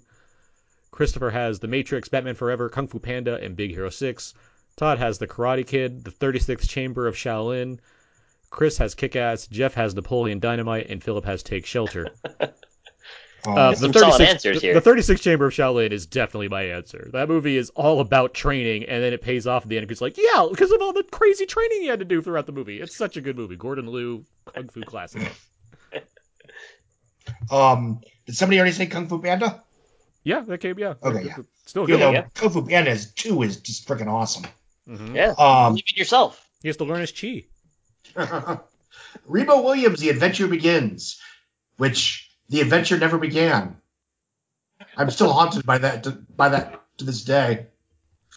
So And- is Fred Ward, Scott. Well, so in a is Fred skewed Ward. way, it was like weirdly ahead of its time, and that it was entirely a backdoor pilot for a franchise that would never be. Yeah, Wait for this nostalgia sequel. Ugh. Legacy sequel. some movies are better than others. We got a fan cast young Fred Ward. We should ask that on our on our next question. Uh, next question is: What are some creature features you enjoy involving real animals? Justin has Marcus took mine, but Zombeavers. Arachnophobia is also a good one. Deep Blue Sea and Benji. Irene has the birds, Jaws, Anaconda, Piranha, and Arachnophobia. I like how almost all of her answers were just one word. Uh, Chris has Bollocks, was going to mention Zombeavers, Jaws, Cujo, Razorback, and Black Sheep. Marcus obviously wrote Zombeavers, both real things. Uh, and Alan has Congo. I mean, Jaws is my obvious answer, but I'm not going to use that because obviously. Um, I I am a big arachnophobia. Or, well, I am a big arachnophobia fan, but uh, Anaconda is one that I do enjoy. Uh, Mhm. Chris shouted out Razorback. That's a good pick. That's basically Jaws, but with a a giant warthog in the outback. Not my favorite thing, but yeah, because it's too scary. It's solid. It's a solid movie of that nature. It was done by I think it's with Russell Mulcahy. It's a it's a good one, and Mhm. it's it's it's a, it's a cult movie. Like I mean, not many people have seen it, but The it's first movie I ever got a pull quote on the back of a DVD box was for Sci-Fi Channel original Mega Piranha, There you go. Mhm. and uh, yeah, it's probably it's one of the better ones of those because the characters are entertaining. I mean, it's, it's a ridiculous film, but the lead hero thinks he's Jack Bauer, but he's not, and it's And very how very large funny. Is a mega piranha, Scott? Oh, it gets pretty freaking big. Okay, okay. You get your money's worth. wanna- They crash into houses. Noted. Sounds like a big piranha. yeah. Um, Big Ass Spider is excellent. Biggest, big ass spider. We've watched that. That was good. Yeah. it was a good one. Yeah. Yeah, I Spider, think yeah. uh, you showed that to me. yeah. Uh, Eight legged it's- freaks, fun. And you know, this is still a running joke to this day because Ethan was probably two when we he saw that, and we referred to it as Big Butt Spider around him. you know, avoid obvious pro, uh, profanity. And for weeks, he would say, almost not, you know, not really traumatized, but sort of aghast, like Big Butt Spider scared me. Adorable. Yes, Had to be. It's a and fun- does he like one- it- spiders to this it's day? It's a very good It's fun. It has, monster movie. it has Yeah. Greg Grunberg, Grunberg as like the lead. It's it's fun. You get what you pay for. Yeah, there you go. There you go. Uh, next question we have here: favorite film about a father-daughter relationship. Uh, another Scott wrote To Kill a Mockingbird. Alan has Interstellar. Chris has Taken. Justin has I Am Sam. Justin, I know we'll give you a lot of crap for Wild Wild West on this show. I'll just say I'd rather watch Wild Wild West than I Am Sam. um, Todd writes Paper Moon. That's a great pick. I'll go with Paper Moon. There you go. I'm gonna add in Mulan. Mulan. Yeah. That's because Disney paid me to say it. Yeah, we'll talk about that trailer next week. Scott, any father-daughter movies? Oh, ah. God, I'm drawing a blank right now. It's okay. If, Uh, you, if you think some, feel free to just shout it out. Uh, what's it called? Uh, G- G- Jeebus and Ramona. I like that one. With uh, Joey King and Selena Gomez. Ramona and Beezus? Is that what? Yes, thank you. called? Okay. It's been a while. Um, I'm sure if I just Google it, I'll think of like a hundred thousand All right. different ones. There's uh yeah yeah there's there's tons of movies, uh, Feel free to including one that's called if you- if you Fathers and Daughters with with Russell Crowe being like that writer who can't write anymore. Um, but anyway, last question here: favorite films involving characters who are, are constantly in water. Todd has Creature from the Black Lagoon and The Shape of Water. Jeff has Point Break. Christopher has Aquaman. Splash. Aquaman still kicks ass. It does. I, like I Yeah. finally rewatched it a couple weeks ago. I hadn't watched it since December. It's like, Yeah. yeah, this movie is fun. Like it just it, it's it's so ridiculous, but it's Yeah. doing what it You know, does. you know what scene nobody talks about a lot and, and it's fun is when she just eats a rose and he does the same thing. Yeah. I mean, it's, it's, I did see it for a second time in its theatrical run, and I was, I enjoyed it a lot the first time, but it's a different environment when you're in a press screening, blah, blah, blah. But, you know, I, I, I just had a hell of a time watching it a second time. Mhm. Um, it just it gets what there's it's just doing. so much movie there. Well, it, it just it feels like a move like compared to like Spider-Man from last week, where like I Yeah. had fun with Far From Home, but like I'm not gonna look at it being like this is a real like a tourist vision. Aquaman feels like James Wan just went for it with this Yeah. movie. Like it has it has a backbone to better for better or worse. Um, yeah, it's, it's, it's terrific. Bring on Todd Phillips Joker. That's what I'm saying. Oh, saying. God. I'm scared because they're on a roll. Yeah. You go. All right, um, let's move on. Let's get to some. uh That was not enough feedback. Feedback, feedback, feedback. Let's start wrapping things up here with a little Out Now Presents What's Out Now. These movies that are coming out on Blu-ray and DVD and streaming and all that this week. First up on all the home media release, we have Shazam. Speaking of DC, speaking Sorry. of which, yeah, quite good. Um, feel free to give a yay or nay to these as I go through them. Mhm. What else? Um, Fast Color. I'm a big fan of this Heard movie. great thing. it's very good. It's also absolutely worth, you know, it's it's it's my only issue with it, and this is is that, you know, it's it's it's it's a very good movie, but in terms of, you know, it's the kind of movie that yes, you could wait and pay six bucks to watch on a giant TV. Very well acted. Not you know, it's it's more of a it's more of a chamber piece. Um, yeah, that's fair. and- At the same time, it'd be like if people, if there was an audience for this, Yeah, I'd be yeah. happy to see it because it's like good. It's, it's a good movie. Yeah, yeah. an audience. Mhm. Uh, let's see what else. Breakthrough. This is one about the kid that falls through the ice. I don't know. I saw this. Oh, Like, the it- one produced by Stephen Curry. he is one of the pro- yeah he's one of the producers on the uh, it like it does it does the job for one of these kind of movies like it, it, it it's fine like it's a feel good movie for what it is Mhm. um ash is purest white i saw this movie too this is it's a this is a solid um i believe it was chinese Yeah, I think so. yeah it's a, it's a, it's a solid film uh teen spirit speaking of which scott you just watched this Yes. Uh, that's out this week I enjoyed it. Uh let's see on tv stuff we have space 1999 the complete series Uh, I haven't heard of it, but sounds interesting. Uh, Brandon Peters, friend of the show, he reviewed this for Why So Blu. I guess the series from like the 60s or 70s. It was like one of the Star Trek kind of spin off or like clones that came out around that time, and I, he enjoyed it. So there you go. Um, HBO's From Earth to the Moon is out this week on Blu-ray for the first time with remastered visual effects. Um, this is a great show. This one, this is before Band of Brothers. Spielberg and Hanks got together to make this series, and it's terrific. If you're into this stuff, for sure. If you're into NASA and the space age and all that, um, it's on HBO Go now, so I'm excited to like check it out again with the new effects and all that. Cool. Um, Titans season one.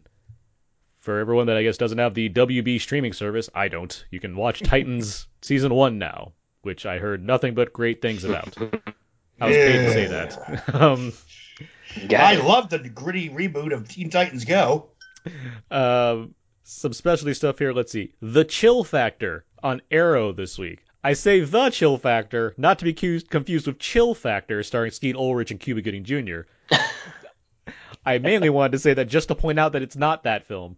But if you want to hear me talk about Chill Factor with Skeet Ulrich and Cuba Gooding Jr., you can do that on Brandon's podcast, Colton McCavalcade. We talked all about that movie. There you go. Um, the Baker's Wife and Klute are on Criterion this week.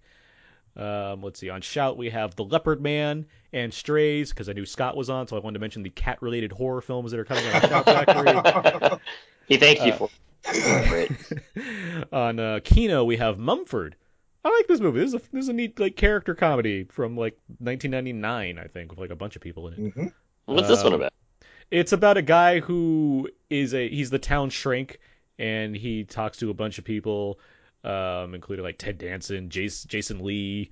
Um, there's a lot of like Martin Short is in there. There's a lot of like it's a very unassuming comedy, but it's good. Hmm, okay. And uh, Inglourious Basterds 10th anniversary edition is It's out been this ten week. years. It's been 10 It years since Inglourious Basterds.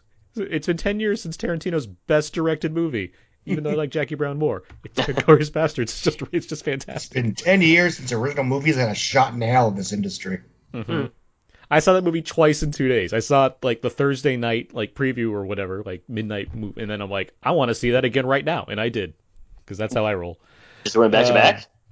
Not back to back. No, I just like the next day I was like, I couldn't, I can't get enough of this. I'm going right away. see it again. Got it. Yeah. Uh, and uh, let's see, 4K. Speaking of 10 year anniversary, Moon on 4K. Moon is 10 years old this week as well. that's pretty incredible, but that's also a, a very good movie. Yeah, well, it has a new 4K release with I think a new some new features on there or whatnot. But it's on 4K for the first time, Mhm. which I, I I'm curious how that would look. I don't have a 4K set up yet, but given that the, it's such an inexpensive movie, but but um, Duncan Jones is a he's a neat filmmaker where I, I'm sure it probably looks really good despite being so low budget. But regardless, yeah.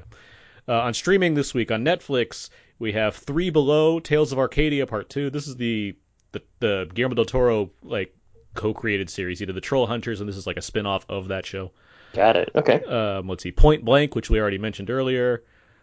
Um, Frankenstein's Monsters Monster Frankenstein. What the hell? Okay. This is some like short No. film starring starring David Harbour that comes out this week. Good Um, for him. yeah. Um, I just I saw I thought there was a trailer that is noted and it's a long title, so like I guess I got to mention this. Uh, let's see, The Princess and the Frog is on Netflix this week. Also, uh, let's see, on Prime this week. Uh, Abe, like this? The Nines. The Nines is on Prime.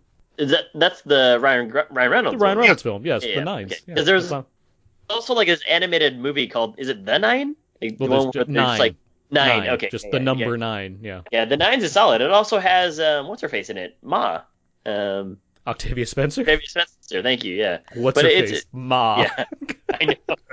It's the first thing that I went to because it's the most recent thing. But it's it's a solid movie, and you and I have both been advocating for like Ryan Reynolds small movies that people should go see. This is one of them. Yeah, mainly because I, unlike most, am not the biggest fan of Ryan Reynolds does comedy. So I'm like, yeah, I like the nines, like just something smaller for him. Good. Yeah. Uh, let's see. Next week, that's new. That's everything coming out. What's out on Blu-ray and all that. Next week's show is The Lion King, Okay. All right. Can't wait to Yeah, be my- king. Motsavania. Uh, Yeah. Hibiru. um, yeah, we're talking The Lion King next week. That should be fun. Last thing we do here: What should people go and see now, and what do you plan to see next? Scott, what should people see in theaters right now? Ah, Stuber, Crawl, because good God, they need your support. If you don't see original movies or non franchise movies in theaters, you cannot complain when Hollywood stops making them. Hollywood is not a charity. Disney didn't start making a bunch of uh, nostalgic remakes because they're evil. It's because we didn't show up to Tomorrowland, Wrinkle in Time, Queen of Katwe, uh, Finest Hours, etc., etc., etc. They'd much rather be making their fortune with McFarland USA. But we vote with our wallets. This is What are you seeing next? Oh, well, I'm going to try to see uh, Last Black Man San Francisco, uh, The Farewell, and uh, Art of Self Defense. All right. There you go. Abe. Would recommend uh, Crawl as well. And uh, next, Lion King. Yeah, Crawl I think is super fun for like a fun summer movie if you're looking for that. Something smaller, yeah, The Last Black Man in San Francisco, of course, and yeah, if you can find it, The Farewell, which will will be expanding in the next few weeks, so uh, that's certainly one to seek out. Um, next thing, well, I got yeah, I got Once Upon a Time in Hollywood coming up pretty soon, which I'm very excited about, obviously, and uh, Brittany runs a marathon. I'm seeing that uh, this week, so uh, yeah, which got got a lot of good reviews out of Sundance, so check it out. And with all that said, that's going to do it for this week's episode of Out Now with Aaron and Abe. You can find more of my work at my postal blog, thecodazeek.com. Everything I do ends up over there. That said, you can find my reviews mostly at We Live Entertainment, my Blu-ray reviews over at Why So Blu, and I'm on Twitter at Aaron's PS4. Abe? And more stuff, fun stuff over at my Instagram, abe.mua, and twitter.com slash rollersmoose. Hashtag can you feel the love tonight. Okay. Uh, Scott, where can people find more of you online? Uh, Forbes.com. You can Google some variation of Forbes, Scott Mendelson, the ticket booth. Uh, my Twitter handle is at Scott Mendelson, and I've got a Facebook page. All right. You can find all the other episodes of Out Now with Aaron and Abe on iTunes, Audio Boom, Spotify, and Stitcher. HHWLOD, SoundCloud, Podomatic. Feel free to email us any thoughts you've had on this episode or anything else we talked about at outnow, outnowpodcast at gmail.com. or write on our Facebook wall, facebook.com slash outnow podcast, or tweet at us at twitter.com slash outnow underscore podcast. And of course, there's our Instagram page, which is also at outnow underscore podcast. And of course, send us plenty of scary clown gifts over at outnowpodcast.tumblr.com. Is that in preparation for it too? I mean, it's in preparation for we need Abe to see scary clown gifts, but yeah, it too is coming. So yeah, And. Dora. and Dora, of course. Exactly. Are there are there clowns in the Dora movie? No. I there hope so should be, but no. Have you guys seen the new Dora trailer? Yes. Uh, 'Cause the it- one where she actually goes to school and people make fun of her? That's the first Dora trailer. Oh, that, that have But the new, well, the new one, it's still more of like that kind of stuff. But the, it opens with her as a younger child, the kind of movie you you know would presumably want to see if you're a fan of Dora the Explorer. And she like she asks the audience like, "What do you see?" And then she looks blankly, and then they all look at her because she's looking blankly at nothing. And it's Yeah. like, why isn't the whole movie this? Yeah. that's that's what it should be. Why didn't that's you funny. make a Dora the Explorer movie? It's like I, it's like I, you know. I don't need this in my life here or there, but if people are going to see this movie, like that makes the most sense. Do that. Oh, That said, if there's one movie Paramount shouldn't be screening, it's probably that movie compared to Crawl. But whatever. correct. Um, all of that said, thank you, Scott, for joining us this week. You're you, very Scott. welcome. A pleasure was had. Good. That's going to do it for this week's show. So until next time, so long. And goodbye.